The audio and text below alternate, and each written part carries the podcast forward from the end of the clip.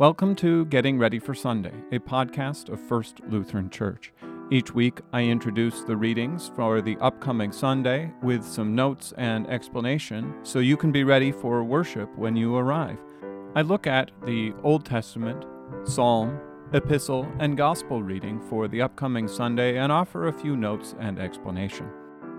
The Old Testament reading for Sunday, September 3rd, is Jeremiah chapter 15, verses 15 through 21. It reads O Lord, you know me. Remember me and visit me, and take vengeance for me on my persecutors. In your forbearance, take me not away. Know that for your sake I bear reproach. Your words were found, and I ate them, and your words became to me a joy and the delight of my heart. For I am called by your name, O Lord, God of hosts. I did not sit in the company of revelers, nor did I rejoice. I sat alone, because your hand was upon me, for you had filled me with indignation. Why is my pain unceasing, my wound incurable, refusing to be healed? Will you be to me like a deceitful brook, like waters that fail? Therefore, thus says the Lord If you return, I will restore you, and you shall stand before me. If you utter what is precious and not what is worthless, you shall be as my mouth. They shall turn to you, but you shall not turn to them. And I will make you to this people a fortified wall of bronze. They will fight against you, but they shall not prevail over you. For I am with you, to save you and deliver you, declares the Lord. I will deliver you out of the hand of the wicked, and redeem you from the grasp of the ruthless. Here ends the reading. This is such a difficult reading, I think, for us to just read out of the middle of nowhere because uh, Jeremiah's situation is difficult. Um, Jeremiah is a prophet letting everybody know that God is about to send Babylon into Jerusalem to destroy them. And right ahead of this, the section right before that, God is speaking through Jeremiah to to the people to tell them that they are going to be delivered off to the enemy. There's a section where it talks about uh, the people who are assigned to the sword will be killed by the sword to pestilence, pestilence, and to spoil. And it's it's really very gross and sort of like God is giving the people into exile. And after all of that, we sort of get this this prayer to God from Jeremiah. And it goes, "O Lord, you know me, remember me and visit me, and take vengeance on me for, for me on my persecutors. In your forbearance, take me not away. Know that for your sake I bear reproach. And so Jeremiah is using something very similar to what uh, many of the chosen of God have used. It's this idea that I have been serving you, God, and all of these bad things have been happening to me.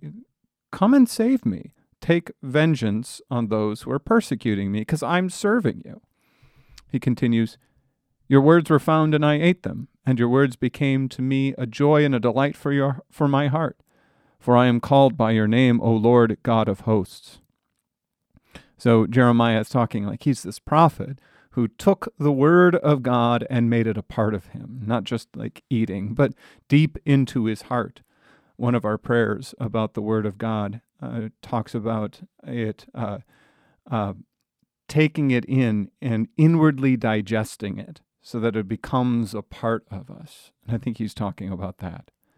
He continues in his defense 17, in verse 17 I did not sit in the company of revelers, nor did I rejoice. I sat alone because your hand was upon me, for you had filled me with indignation.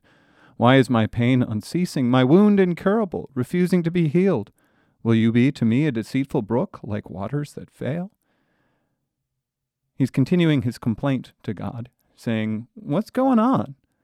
I've served you. your word is deep in my heart, and yet I'm alone.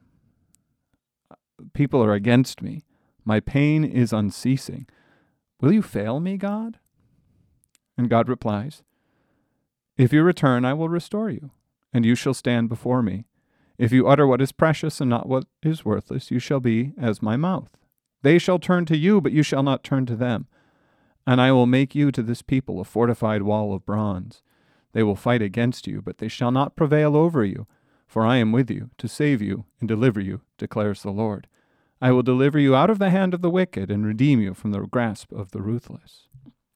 So here Jeremiah is seen as um, if you turn to God, he will make you firm, make you like a wall of bronze, so that when people attack the prophet, they, he will not be destroyed. He is a fortified city, a wall. They will turn against him, and he will be saved. We are not quite like Jeremiah, called to the same work that he is called. But through Christ, we see something very similar. We have a Savior whose the indignation of the people was on him. The, they fought against him, they worked against him, and yet he uttered only the precious word of God and was made a fortress for us, a mighty fortress that we can stand in and be saved. That's it for today. For today, I'll see you on Sunday.